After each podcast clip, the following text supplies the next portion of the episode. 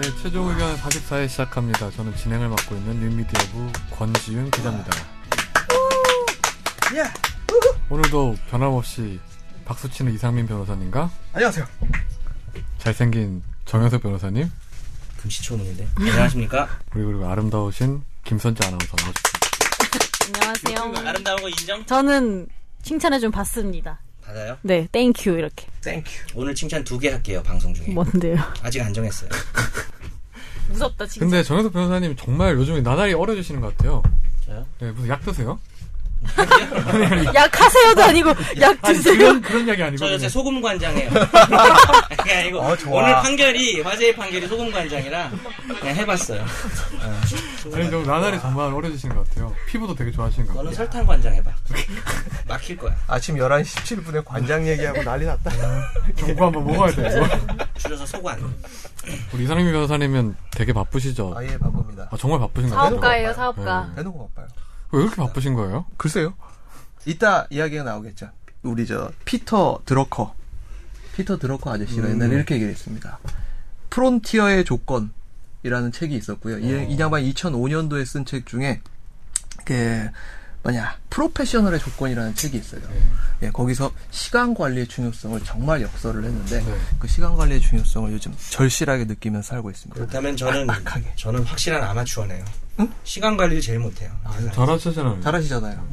잘하는 사람이 네. 사실 녹음 시간 딱 잘하는 사람이. 출근할 때 막 맞추고 막 하고 항상 막 뭐가 급하고 늦고 항상 그래요. 술집에서 공부하고 막 그러잖아요.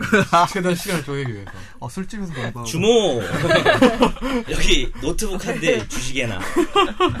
네.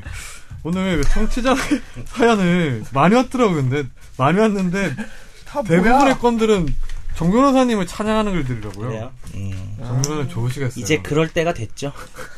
방송도 한 이 정도 했으면 음.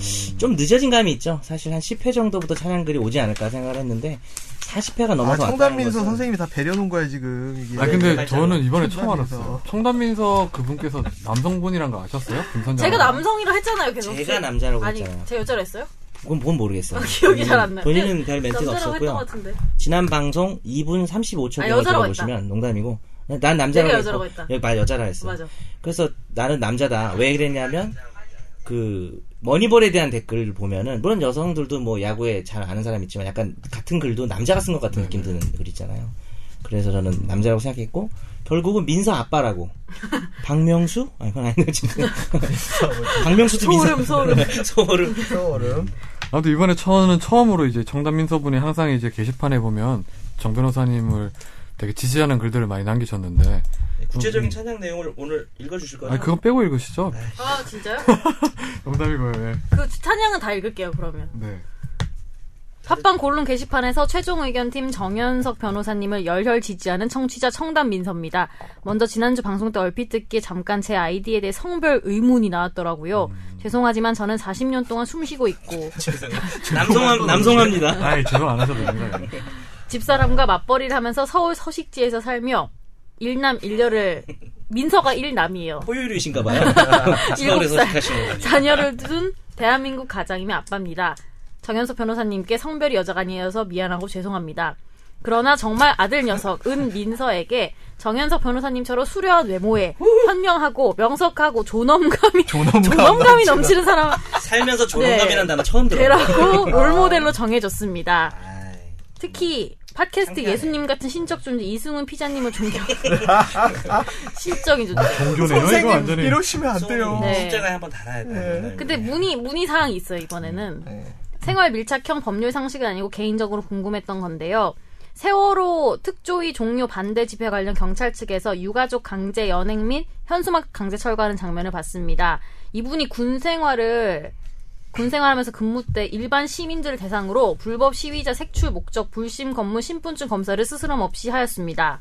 그리고 검문 검색 차원으로 일반 시민들에게 신분증을 요구하고 신분증이 없거나 불심자로 의심되면 지휘관 동행하에 일명 닭장차에 검출 인원을 태워서 시위 장소 멀리 가서 내려주곤 했습니다.